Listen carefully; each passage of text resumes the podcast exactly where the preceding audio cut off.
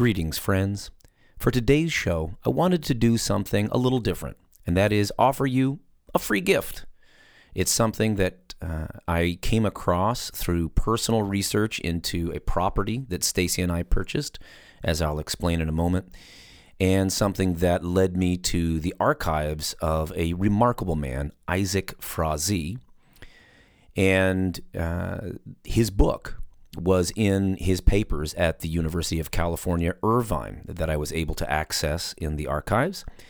And this is not a book that you can easily find. It's called Evolove. Eva Love. It's like evolve with the word love in it. It's got a very cool design for the title page and for the book. And so if you want to check out that graphic, you can check out uh, what we're up to at protectyournoggin.org. This is an older work that's in the public domain. And yet, if there are any objections from family members, if you're a family member, greetings to you. I'm so uh, so glad for your ancestors' work and legacy, Isaac Frazee's. Uh, but I would certainly be glad to uh, either edit or attribute or adjust and take down, even if I need to, this audio recording, which is meant really to help people to consider ways in which we might emancipate ourselves from mental slavery. This is something that Isaac Frazee was about. He was a bohemian and an artist and a poet, and he really, I think, provides an interesting model for thinking about ideas like progress and the economy and culture and religion.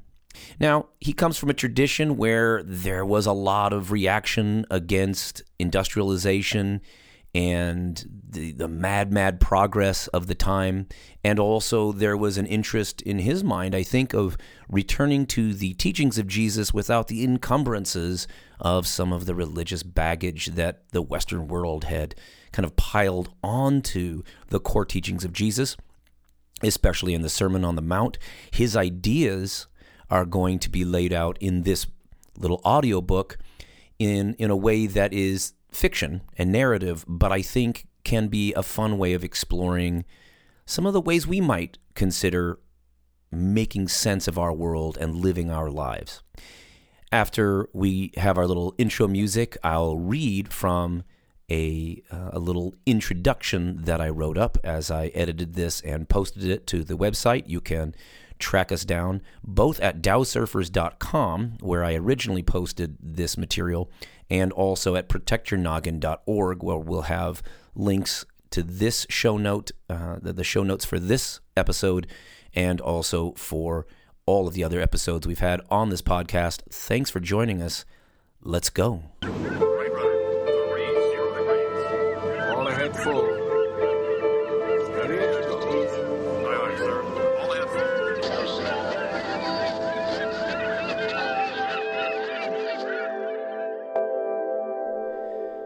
Evolove. Evolove, the quest and findings of an efficiency expert, as revealed by the life and letters of George A. Blanchard, Ph.D., compiled by his private secretary, Philip J. Ferguson. Written by Isaac Jenkinson Frazee. The Printer of Laguna, Laguna Beach, California, 1929. Editorial Introduction My wife and I recently purchased a tiny piece of land with uh, old oaks and a little creek running through it. It is a spiritually meaningful place for us. We call it the Nameless Canyon Grove, or sometimes Dow Surfer Ranch for fun. Behind it, we have a view of a beautiful valley, and most curiously, a little castle tower. We've been obsessed with the history and the lore of this little piece of land and share this transcription here with you as just one of the many fruits of research and exploration of this place and the work of the man associated with it. There are many fascinating stories involving this land called Moosa Canyon, which once was a homestead for an English teacher named Levi P. Stone who tried his hand at beekeeping. Stone left his land after a gunfight took place in 1888 between a local posse and squatters in Stone's adobe home, during which more people died there than were killed at the OK Corral shootout. The part of the story that concerns us here is that of a fascinating poet and artist, Isaac Frazee, 1874 to 1949, who ended up moving his family down to this valley. Frazee was called down to the property to sketch the crime scene after the shootout. He subsequently fell in love with the land and eventually convinced his wife to move there.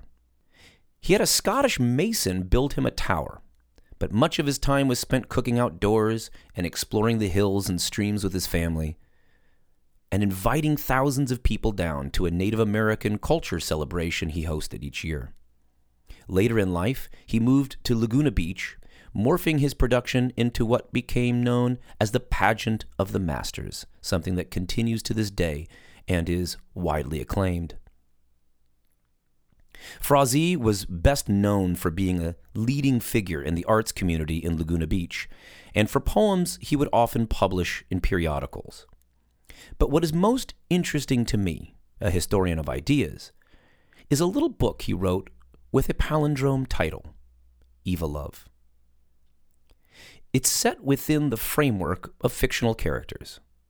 I've chosen to leave out much of the framework setup and jump right to the section of this work where the main character reflects on the lessons he's learned after his doctor forced him to slow down and step away from work.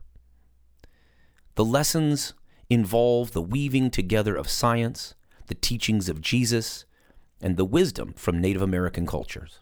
Frazee seems to have been even quirkier than I am, though I find myself drawn to his spirit and interests in many ways. I am grateful to the staff at the University of California, Irvine, and their library's special collections department. They let me come in and photograph pages of this book, some other photos, and an incomplete poem on the theme of Evolove just hours before the university had to close down operations to the public, as my own was closed down because of COVID 19. What I offer here is the first product of what I expect to be a lifelong interest in Frazee, his work, and the Southern Californian bohemian culture of the early 20th century. I'm interested in Christian socialism of the time, objections to industrialism, and to arts communities that opted out of the mainstream and yet existed nicely alongside it. The reader should be aware that Frazee resonates with an interest in the sort of scientific spiritualism common to many intellectuals and cultural creatives of the late 19th and early 20th centuries. He was seeking to reenchant life in a world that had become obsessed with capitalist, industrial progress, but was often dehumanizing to those people caught up in that rat race. In this book, he shows that the dehumanization did not just affect the workers, but also the clerks, and business owners. Contemporary readers who are sensitive to issues relating to appropriating indigenous culture may find some of the following uncomfortable. For instance, the fictional Native American people the main character encounters are a sort of amalgamation of Pueblo cultural practices and Lakota religious beliefs. That said, Frazee's life seems to have involved a sincere love for and interest in connecting with his real Native American neighbors, such as the Pauma, who lived just over the hills from his castle. I plan to do extensive research in the future to confirm my suspicion that some of the spiritual themes in this book, while indeed blending ideas from various indigenous bands, may well have reflected the ideas taught by various tribal sages who had come to his festival called Kitchi Manido. He himself reflects a circumspect rejection of the myth of the noble savage in the following pages, even though he lauds pre Columbian ways as happier than those of the industrialized West.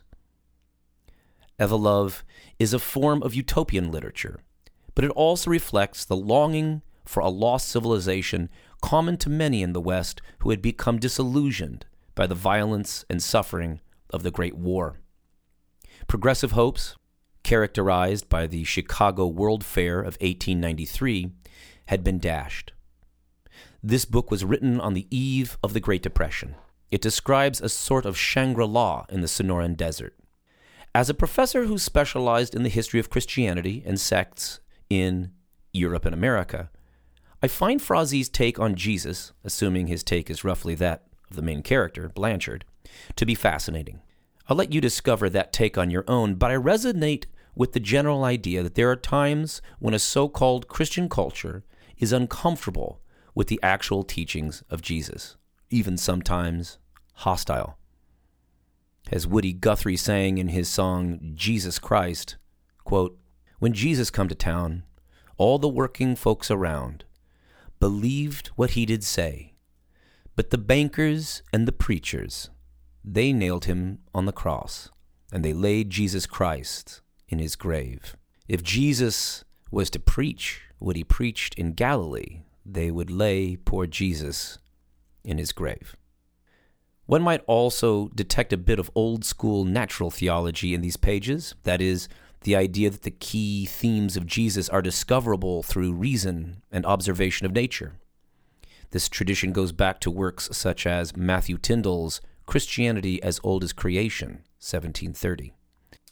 I hope you enjoy this reading of an interesting and little known text. Jeff Mallinson, Ash Wednesday, 2021. The following is a summary to help abridge the first part of Evolove. A profit obsessed industrialist named George Blanchard had his lifestyle change abruptly when his doctor told him his heart health was bad, warning him, You must stop work. Get out in the open and play golf. This was especially hard news for Blanchard, who had considered every waking hour an opportunity to be productive. Now, he was told he had to rest. The doctor suggested he might enjoy relaxing at a remote hot springs in the Sonoran Desert, which Blanchard decided to try out. Trekking out from the hot springs one day, Blanchard comes across a lost Native American society. Blanchard learns a new way of life from these peaceful people who have taken in two other wayfarers of European descent. The text below picks up with the final letter Blanchard sent to his secretary, Phil. This section contains most of the wisdom and insights Frazee was trying to communicate about the intersections of science, the teachings of Jesus, and Native American spirituality. I've been slowly adapting myself to the new surroundings. Of course, I have no way of compensating these people for all their kindly helpfulness, as they know nothing of money or its equivalent, not even wampum, save as beads and decorations. Consequently, it behooves me to make myself useful in as many ways as possible. Strange to say, I find it an ever increasing delight for willingness seems to be the keynote of service, transmuting thereby toil into pleasure. And so we labor together with our primitive planting sticks in such a happy, unhurried, deliberate way that I have almost forgotten the meaning of efficiency. The old chief, or more correctly speaking, father of the tribe, for these people are not warlike in the least, has given me a wonderful pair of old moccasins, which he has worn for many years, and which he calls the moccasins of willingness. I am now wearing them with peace to my spirit and comfort to my soul. They are indeed very comfortable. Somehow, I already feel a quickening of my impulses toward helpfulness and service. As soon as my strained leg permitted, the chief furnished me a guide to lead me up to the Pinion Mountains to find the white stranger brothers who lived with mountain members of the tribe. Here I found one of the white men. Surely enough, he was Edgerton, although no one would ever suspect it, for he is now the very picture of health, and, save for his lighter color, hardly distinguishable from the Indians with whom he labors. At first, He seemed to resent my coming among the lost people until learning how unintentional it all was on my part. How, being hopelessly lost among the shifting sand hills, we eventually glimpsed the distant crests of the Pinion Mountains and finally came into this desert circled land whose people welcomed us into their homes as lost brothers. In explaining my presence at the Mud Springs Oasis, a place of which he had evidently never heard, I told him my name was George Arnold, purposely omitting the Blanchard, as it might lead to unnecessary explanations. I further explained I had made more or less a failure of life, a fact, Ferguson, which I have but recently realized, and had sought the desert to regain my health. This seemed to make a real appeal to him, as no doubt he too considered his own life a failure. At least he seemed glad to have gotten as far as possible away from it, and to have found peace here among his new friends. My sincere interest in the lost people, and my desire to learn more of the communal phase of their primitive life, gained his hearty approval, and opened up to my sharing the seemingly exhaustless stories of his own research. For he had long made a passion of ethnological investigations even before coming to the desert, and had endeared himself greatly to these people. One evening, as the fire of fragrant cedar logs burned low, Edgerton said to me, It's very strange that the Indians should have gained such a keen conception of the qualities of matter. Of course, he knew nothing of the fundamental facts of science, of the 92 elements constituting matter, of the atomic structure of matter, how each atom is in truth a miniature universe in which its proton or nucleus is a central sun radiating, pulsating light, heat, and energy, around which flash electrons as incomprehensible speed. Although he does not know that all matter evolves from motion, is never free from it, even in so called solids. And finally, that matter is indestructible, that is, beyond the power of total annihilation. Nor is he cognizant of the marvelous power locked within the atom. Yet, with all his ignorance of things scientific, he seems, through intuitive foresight, close observation, and conjecture, to have evolved a pleasing and clever theory regarding creation that is quite beyond the grasp of the scientifically trained mind. To the Indian, creation is in itself positive proof of an all wise creator, who, being the source of all in all, created of himself all things for the good of all things. Therefore, he is the great unseen or spirit of all pervading good. That is the good in all things, in the clod, in the grass, the tree, the buffalo, the stars, the moon, the sun, and the heart of man. Each is obligated to its special service and endowed with intuitive urge or inclination to function perfectly. All save in the heart of man, who, through wayward wilfulness, has appropriated unto himself a will of his own, which often goes contrary to that of the Great Spirit, who, though grieved, like an earthly parent, over the actions of a spoiled child, leaves it to learn by experience that willfulness leads to friction, and friction to trouble. Nevertheless, a creator who seems to love his human children above all other creatures and to reward their obedience with special favor until they at times seem to take on attributes of the Great Spirit, that unselfishness that begat all things for the good of others, who endowed all things with the spirit of unselfish service, until unselfish service becomes in truth the inner urge of all things. Thus, the Indian finds in service the interrelated quality test in all matter the unselfish motive or impulse being the final test of service. Thus, the wolf through service becomes the dog, man's best friend. The tom tom, he who calls to counsel. The calumet, the counselor. The bow and spear are but wayside sticks, transmuted by service into weapons of defense. It is the joint service of the stick and string which transform it into a unity of purpose, the bow.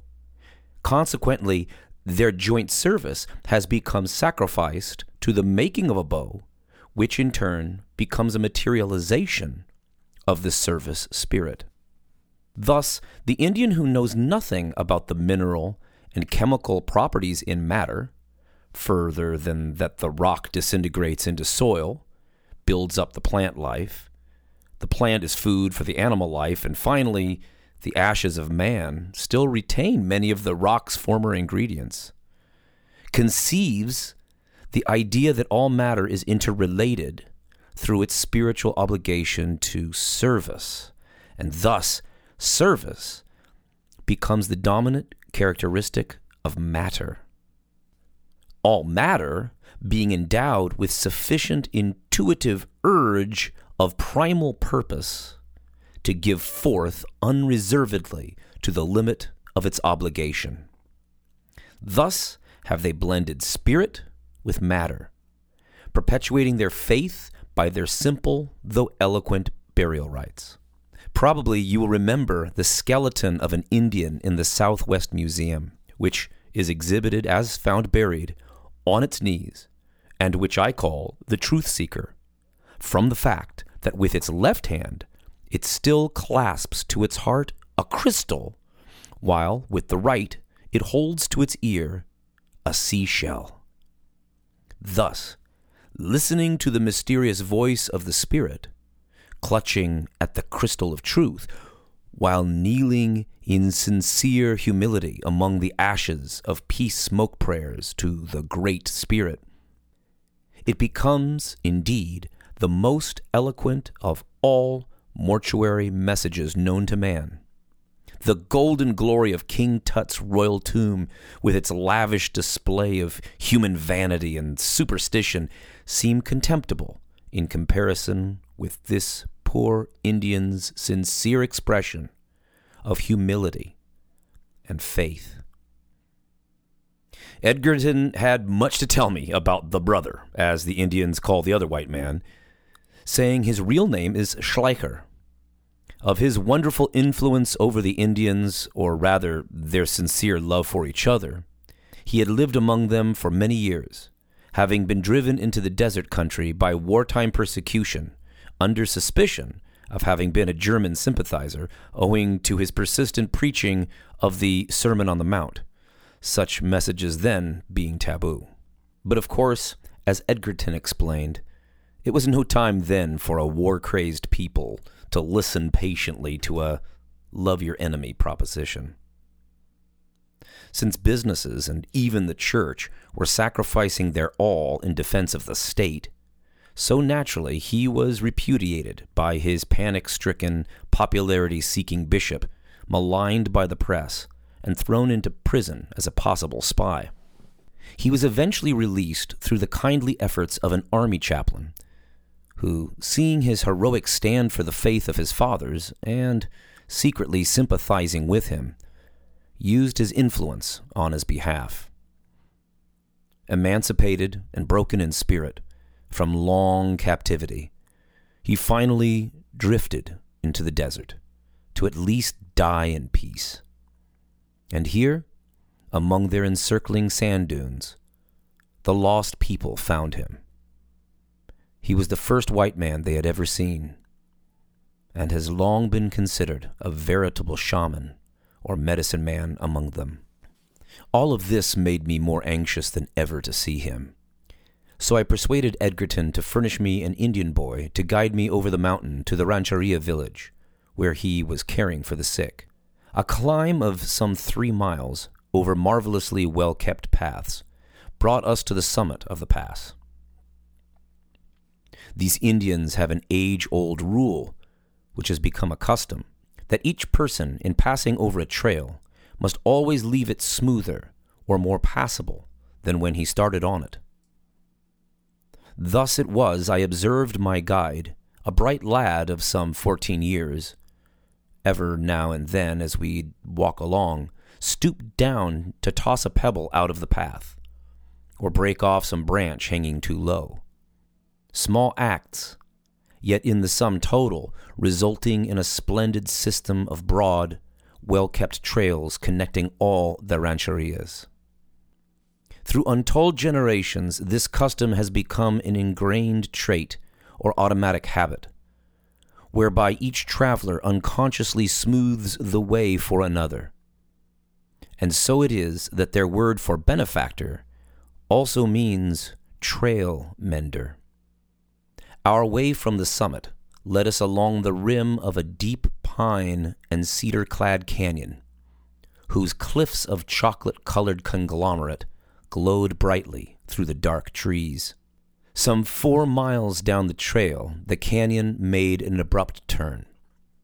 Here we beheld a beautiful, well watered valley, with a small cluster of communal buildings, clinging like shallow nests beneath the eaves of the overhanging cliff. The evening sun cast a golden radiance over all, and with the sparkling stream and verdant fields made up a vision of tranquil beauty, plenitude, and peace.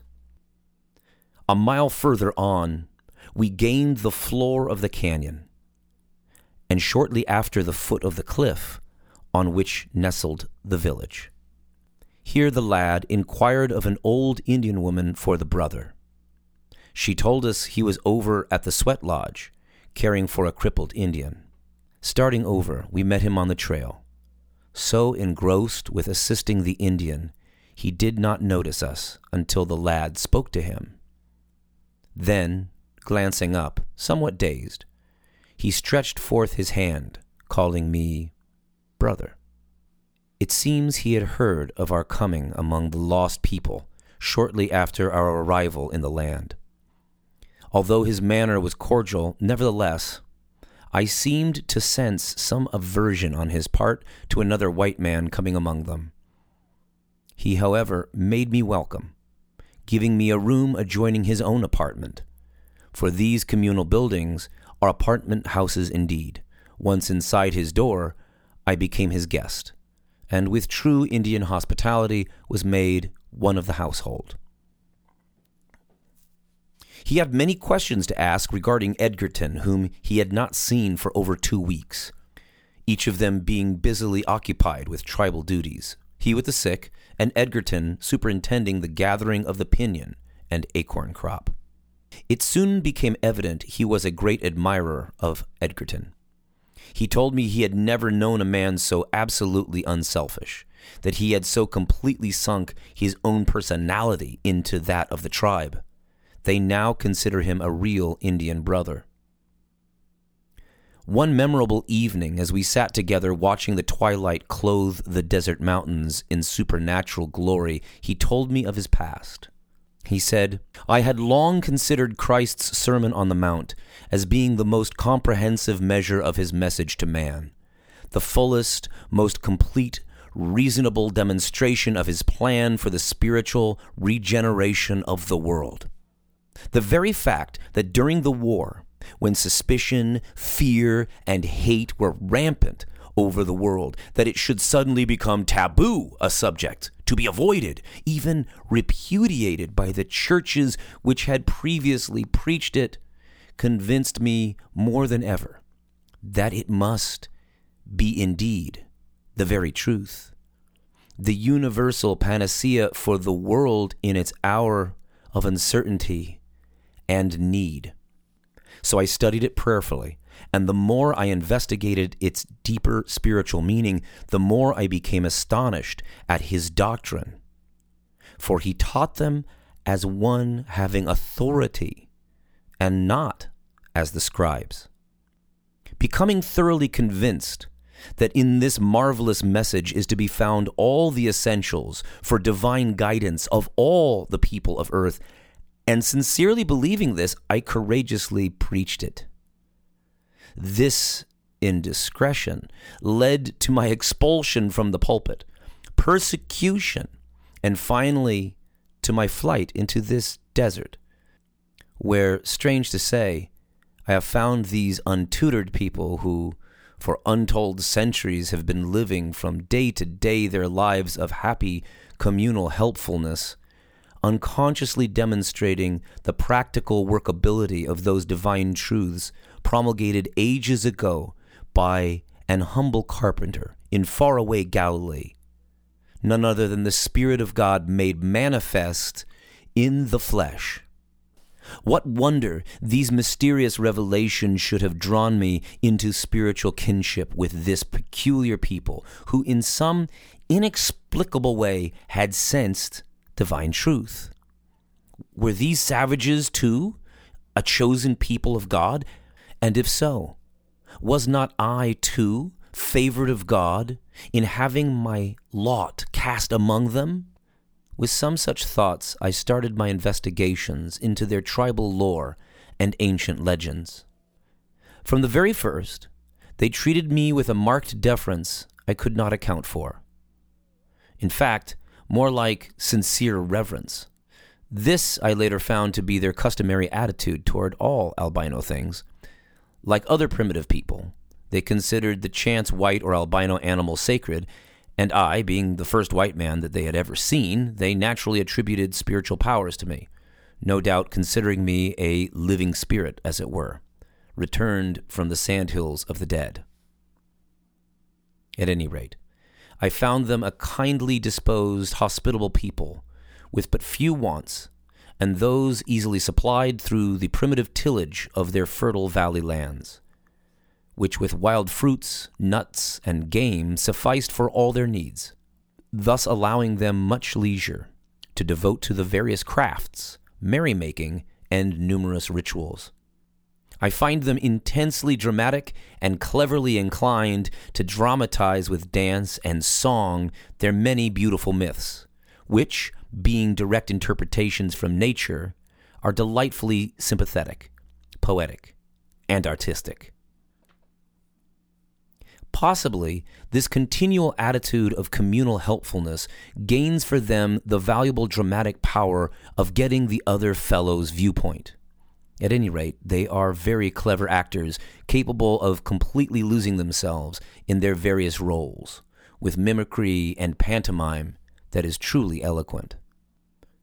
I had hoped when first coming among them to find some opening whereby I could minister unto their spiritual needs but after being with them for some time, it dawned upon me that these peace loving, so called ignorant savages were actually living day by day, unconsciously demonstrating those very truths which I had hoped to reveal unto them.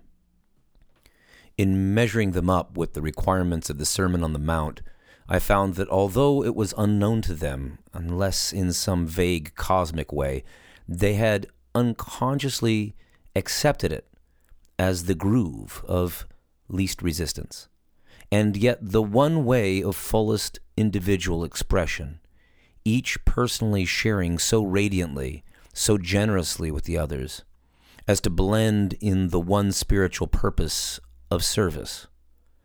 Thus, with frugality, labor, and love, they have been going on their happy, helpful way knowing absolutely nothing of science, religion, or civilization, save as revealed to them in the book of nature.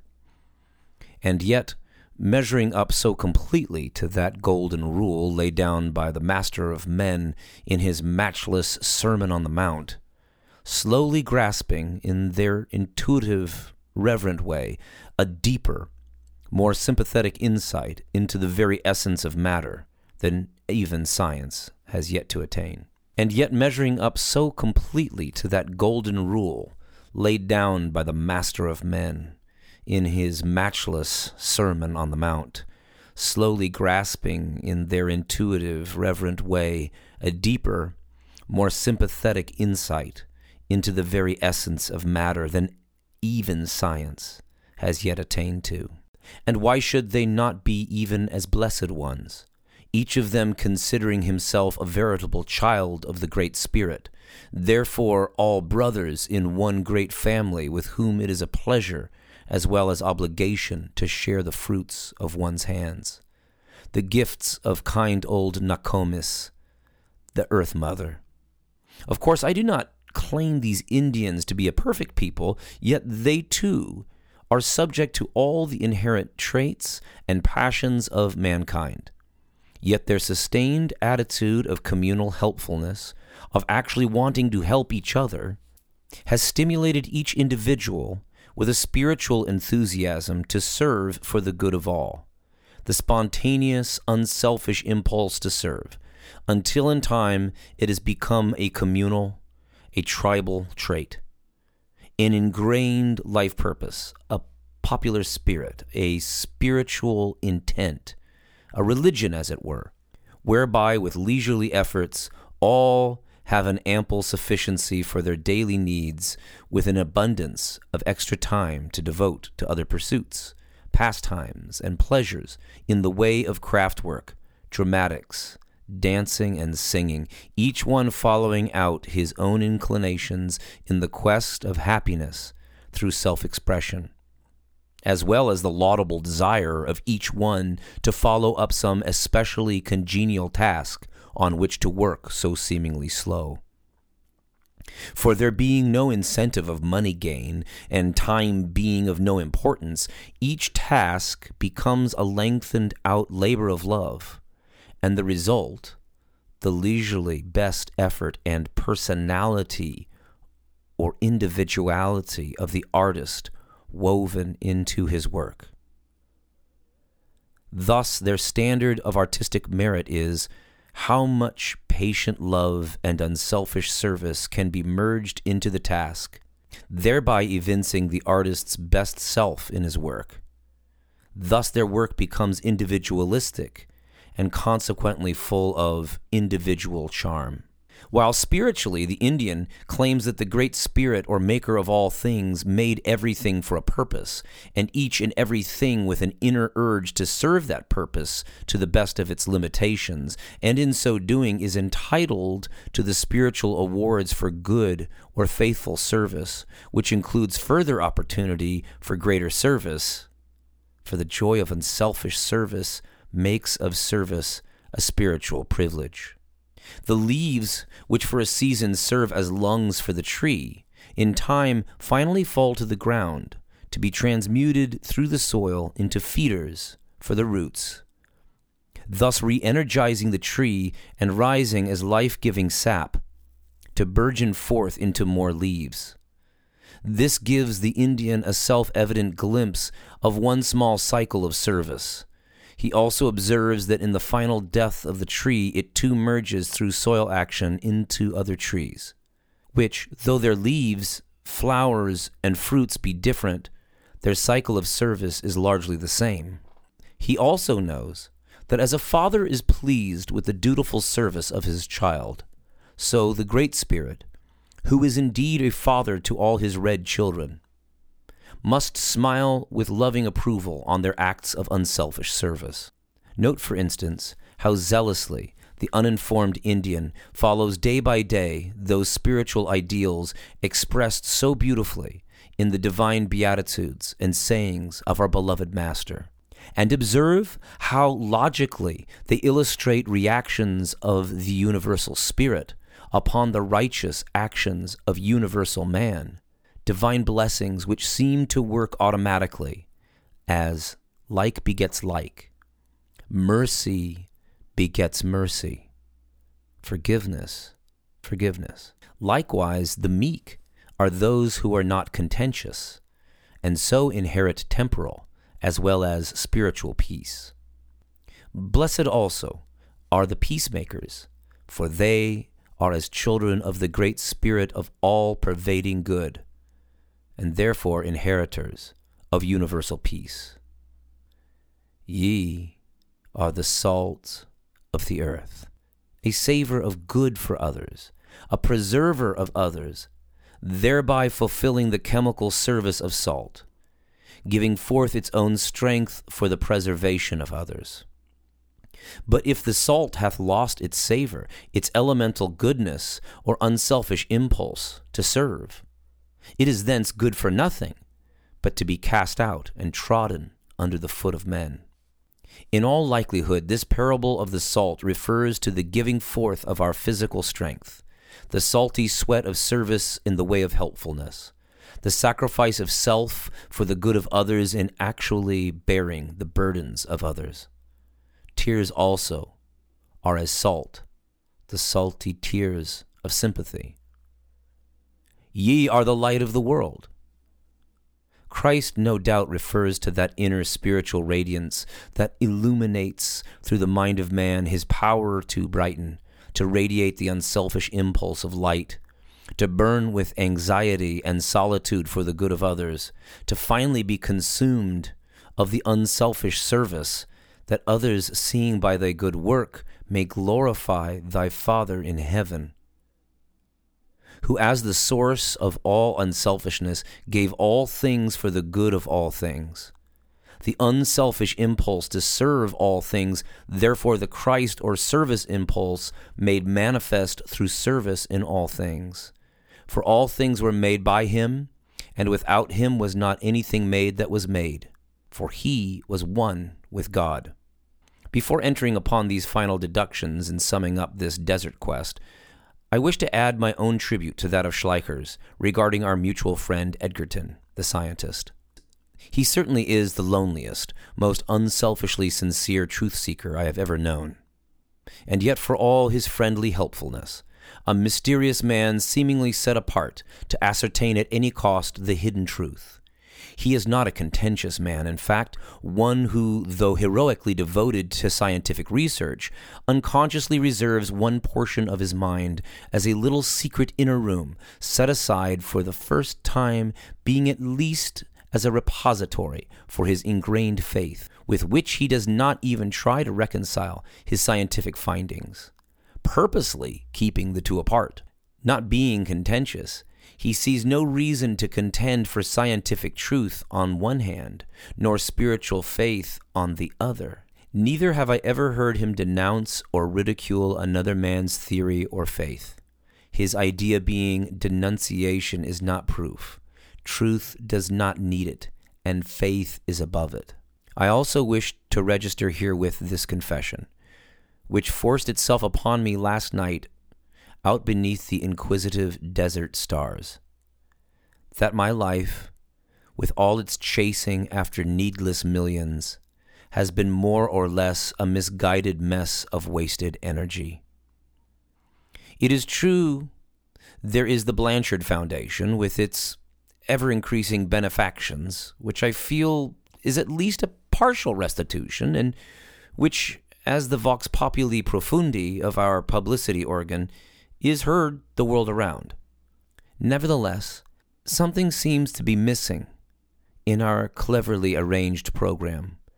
With all our mass motion and vast production, something still seems lacking. Can it be the motive back of it all? Verily, it seems so. And yet, with all our splendid enthusiasm, tireless energy, cocksure efficiency, and clever psychoanalysis poured so lavishly into the crucible of life, it has produced nothing more than innumerable ingots of steel. Can material restitution compensate a man for robbing him of his spiritual birthright, namely his individual task? That which he alone can perform, even as the Indian basket weaver, crooning happily while working out his own individual design, so slow it seems but idleness, and yet the product of his very soul. May not we vain exploiters of men cripple ourselves in the selfish exploitation of others? The masterpiece I might have painted, the song you might have sung, and the happy, helpful lives we might have lived while making fewer, but better things. Yes, Phil, down here in the desert, I have had the time, opportunity, and distance in which to gain a truer perspective on things. I thank God from the bottom of my heart, there is still one spot on earth not yet reached by the ISA of the USA. When I see this happy, contented people living from day to day their serenely grateful lives of communal happiness, as well as individual self expression in leisurely, love made handcraft, I am compelled to consider my own world famous efficiency as tinkling brass and a sounding cymbal. Of course, the machine is already constructed, an established institution, and running smoothly with its thousands upon thousands of human cogs. Case hardened steel, and I, for one, dread to think what might happen should it suddenly be stopped. Thus, from one fear to another, competition speeds us rashly on, gaining mass momentum, till even I, builder of the machine, dread the consequences. On the theory of eliminating all seeming non essentials from a problem before attempting its final solution, a lifelong practice in all my practical so called successful business ventures, I have approached this most important of all problems, one on which the very soul of man leans for support the eternal, fundamental, and universal meaning of this phenomenon of spirit and matter which we call life. Naturally, we must begin with the savage or natural man as we find him untrammeled with that mass of materialized conjecture and self aggrandizement which the world calls civilization. In him, we invariably find a creator, evincing at least some inherent traits of a divine creator, animated by an inner urge or soul, groping as a grain of wheat, seeking the light giving forth unceasingly of its inner urge towards some ever present universal need. Through his own inherent urge, primitive man naturally conceived of a primal or universal urge, a creator, who of himself created all things for the good of all things, as evinced in the ever open book of nature, wherein soil ministers to plant life, which in turn returns through cycles of never ending service to the earth mother. And how natural that man, cognizant of that divine inner urge, should at times respond to its spiritual unselfish impulse, and in so doing, experience that ever attendant peace which naturally follows an expression of the unselfish impulse. How natural for him to realize from this divine experience some spiritual kinship with the mysterious force that rules through nature. That man is one with the immortal spirit that pervades all things, and consequently heir to that immortality of the spirit which was before all things, and will survive all things in some spiritual urge beyond this temporal life in a spirit land, or as he likes to term it, the happy hunting ground, is self evident. 'Twas thus the Indian developed those splendid traits of friendliness, hospitality, and brotherhood which are so characteristic of the primitive man. Property rights were unknown to the nomad. He had no need for hoarding further than the fewest possible hands made utensils, the product of his leisure moments. Consequently, greed and avarice offered no temptations to his simple needs. Life was made up of unselfishly sharing nature's bounty from day to day, but with little thought of the coming morrow. How unconsciously his daily round of experience and observation ripened into a life full of first hand information, actual contact, as it were, with the essentials necessary to an unbiased solving of the riddle of life, the spiritual brotherhood of all things. With that strange coincidence, other than the University of Universal Truth, did the Indian grasp those spiritual truths so kindred to the teachings of the Divine Master, who, though unknown to them in the flesh, was spiritually revealed in every opening flower. It seems the Indian not only grasped the interrelation of matter, but also grasped the kindred idea of interrelated vibrations. Thus, the drumming of the pheasant's wings starting up a kindred vibration in the heart of man. The call of the coyote, the moan of the wood dove, the joy of the brook, each and all direct nature vibrations registering sound, each with its special appeal to the ear, the mind, or to kindred emotions of the heart. The sounds forming mental pictures, as it were. Thus, all their music was born of nature sounds, emphasized as in nature by reiteration. Their chants and tom toms were supposed to gain in volume and appeal through reiteration, the sound waves increasing with the fervor of that which produced them. So the inanimate tom tom gained a spirit voice and was accredited with the power and right to talk, at least as an interpreter of the thunder gods. The Indian being a close observer of nature, each sound visualized perfectly, each shading being full of meaning, naturally we find in him a perfect type of the natural or nature man. Endowed with a perfect physique, an alert brain, a keen perception of each and every passing phase of nature, in fact, an inveterate, tireless, enthusiastic student of life's daily practical contacts with nature.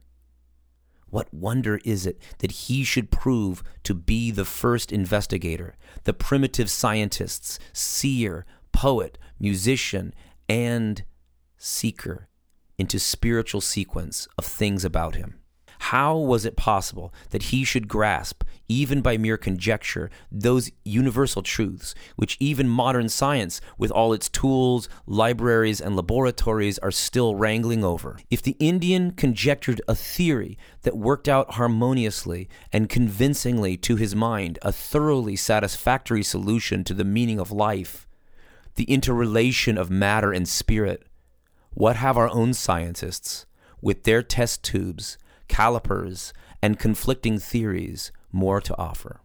If the Indian finds harmony and happiness in his conjecture, that is more than we have attained to. When, as with Schleicher, we compare these poor Indians with that divine standard, the Golden Rule, as laid down in the Sermon on the Mount, how completely they measure up to its blessed promises. A people who, though poor in material things, are rich in spiritual harmony a people who, though like all mortals acquainted with sickness, sorrow, and death, yet are comforted of their faith in the spirit of all pervading good. A people meek and lowly, yet rich in their close contact with Mother Earth. A people who have verily hungered for a closer knowledge and kinship with the Spirit, and are thereby filled with the Spirit a merciful people, begetting mercy, inheriting mercy, a people pure in heart who see good in all things. A people who, as makers of peace, have become in truth children of good. A people who, though subject to passion and doubt, as all men are, yet having overcome all through the unselfish impulse to serve, have entered into that haven of spiritual harmony that serenity of peace with all things.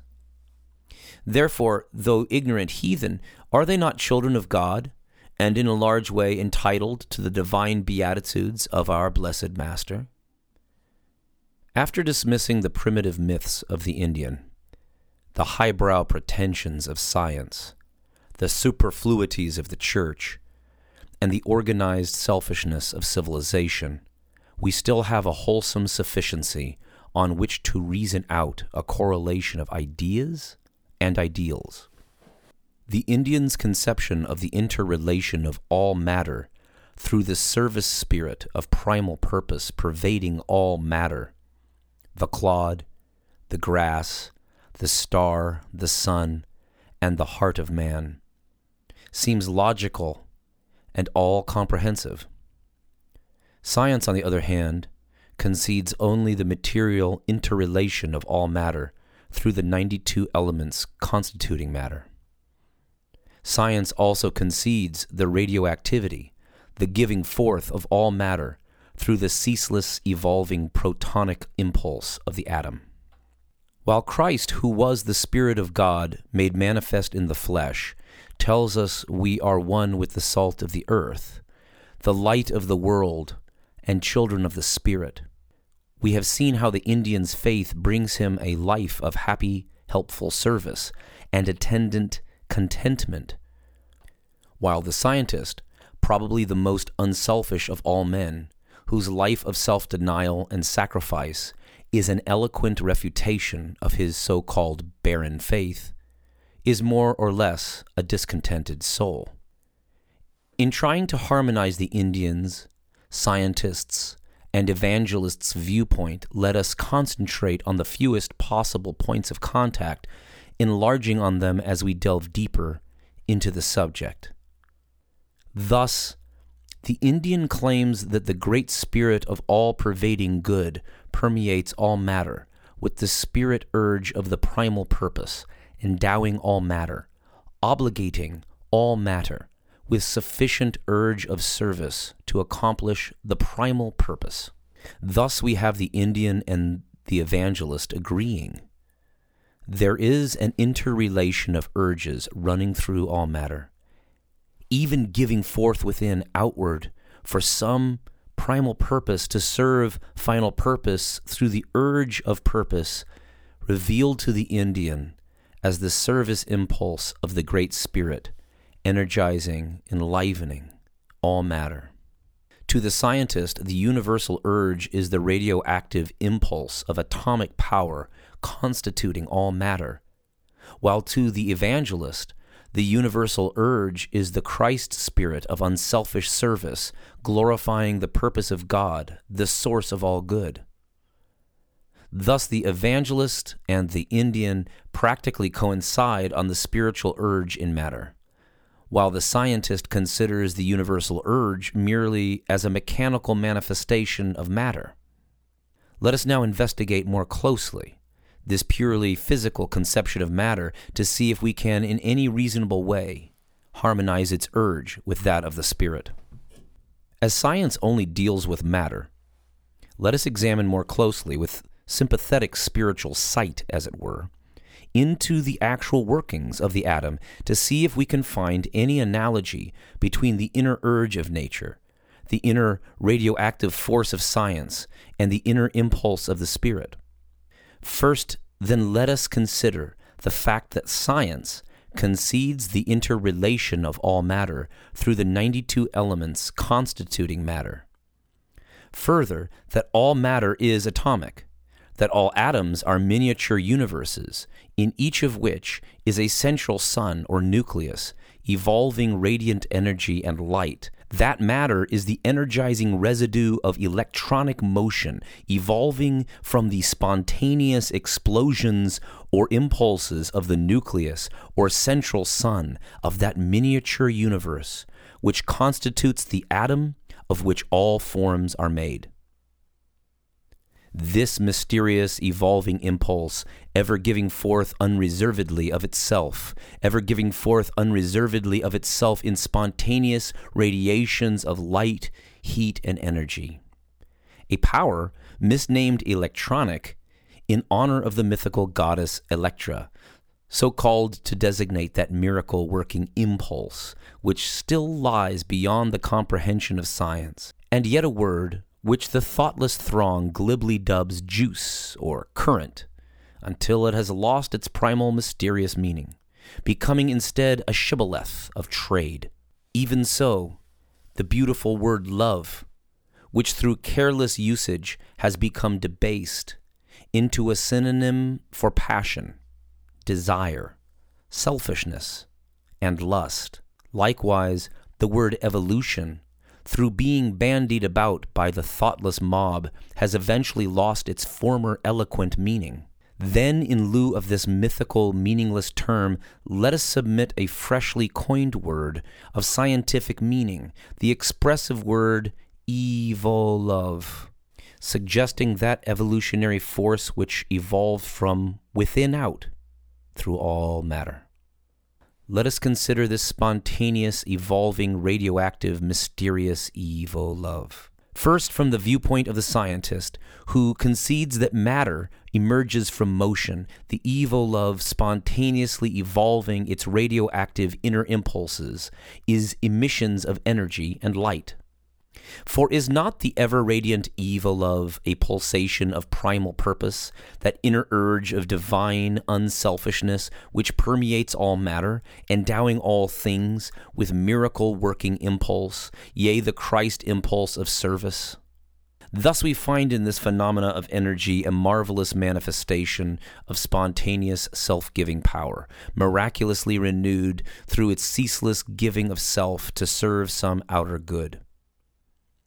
And so, even in an atom, we realize a complete carrying out of the mysterious miracle, working evolove, a logical demonstration of moral purpose or good intent along mechanical lines of least resistance, each atom being endowed with the dynamic urge of primal purpose, fulfilling through radiation its obligation of unselfish service.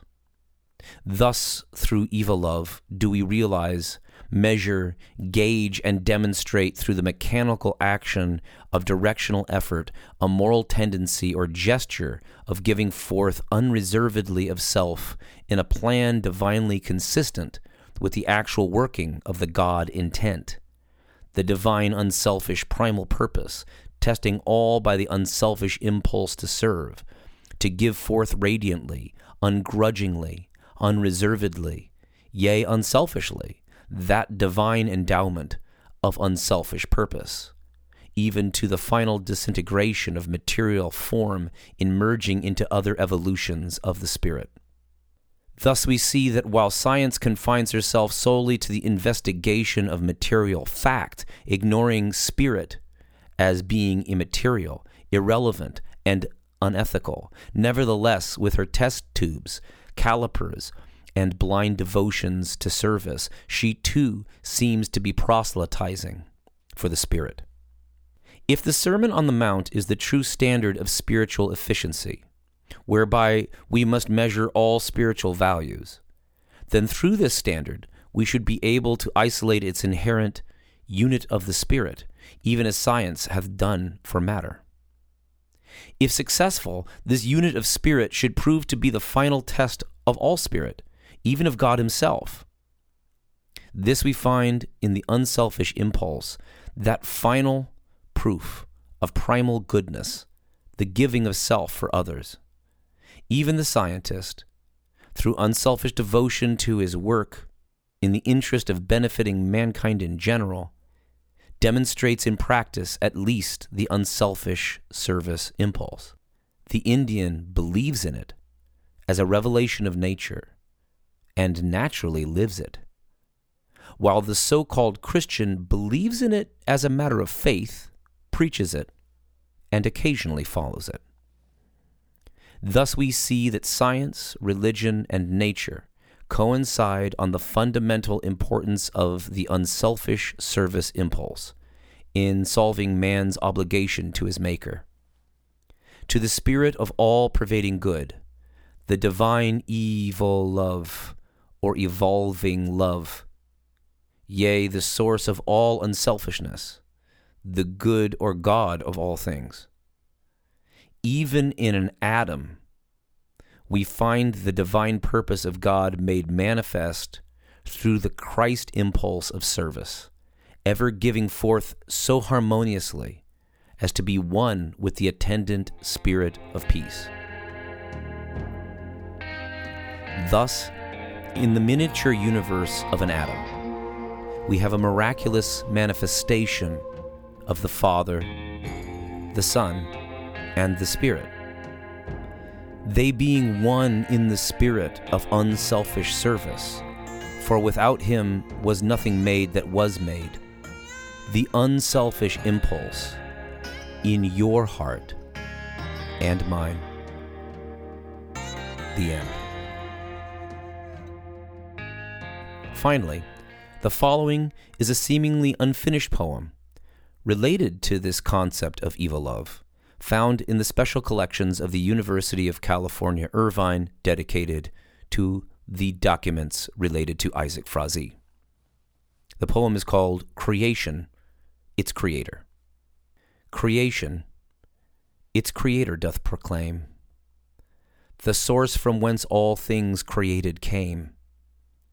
The primal impulse of unselfishness, the good or God in all, one and the same. Thus, the Creator is not God alone. He is the good in all, even the leaf and stone. Verily, the source, the force, evolve, from whence the good in all, the all in one. Then from the rock's disintegrating dust, a shoot of pulsing living green was thrust.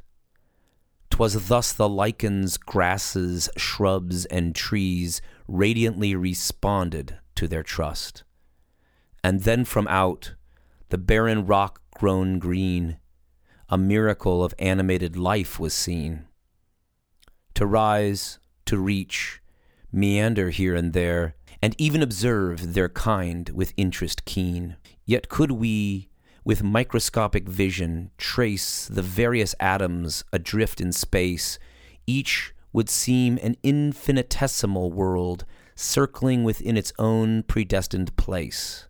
And lo, a godlike brute that upright stands, and fashioneth things with dexterous hands, ever and anon looking anxiously to the stars, meditates, implores, demands.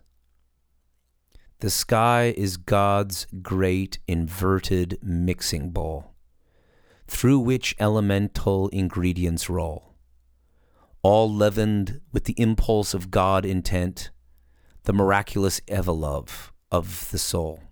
And though we may not hear the rumbling sound of the millstones on their eternal round, this much we know, for purposes divine, yea, for loaf of service, the grist is ground. The mills of God, they grind exceedingly slow, and yet how fine the grists of stardust show. Still doubt ye not, nor ask ye why, save only this, 'tis service, will it so. And as the spinning top a tilting stands, yet sways obedient to the spinner's hands. Even so, methinks, our little reeling earth in some way comprehends divine commands. And lo, the temple veil is rent in twain, till even with spirit sight we see again the mystery of mysteries revealed, yea, even the primal plan of God made plain. For as desert silences are harmonies of seeming stillness, subdued to perfect peace, so the melodies of swirling spheres are all attuned to heaven's accordant keys. The long delayed drip, drip from clouds above, and sad recitations of the dove are ever to the lone, lean, thirsty land, varying voices of sympathy and love. One loitering at death's door did whisper me this much of that dark inner mystery. Listen, brother, death is a crucible, life the golden opportunity. For when from out their sepulchres of sleep the timorous souls of rest freed mortals creep, each from his narrow, lonely cell to breathe those tender secrets, too divine to keep subconsciously as in dreams one hears heavenly harmonies of swirling spheres and the onrush of wings invisible, yea, sounds unlawful for our earthly ears. Atomic amities, cohesive clays, and ductile metals from the friendly blaze, all to form the cup of loving service, a draught of sharing for the desert ways. Behold, Hath not the ancient alchemist of love called forth to cold tryst all the elemental affinities from out their star gemmed halls of Annis? The poem ends abruptly here, without punctuation. Thank you for listening,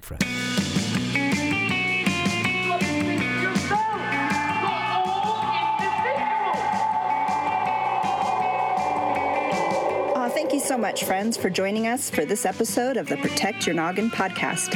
You want to join in on the conversation? We'd love to respond to your questions or comments on a future show.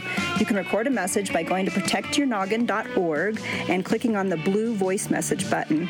And don't worry about getting it perfect, since you'll have five minutes and a chance to preview your message before sending. You can also send an email if you're not comfortable with leaving a voice message. Please also follow us on Twitter at the PYNP and rate and review us on iTunes or wherever you get your podcasts. And if you found this show of any help, uh, why not share it with a friend? Until next time, peace upon peace, friends. But he said there wasn't any letter. He said I was going out of my mind. Not going out of your mind. You're slowly and systematically being driven out of your mind. Why? Why? That's because you found this letter note too much.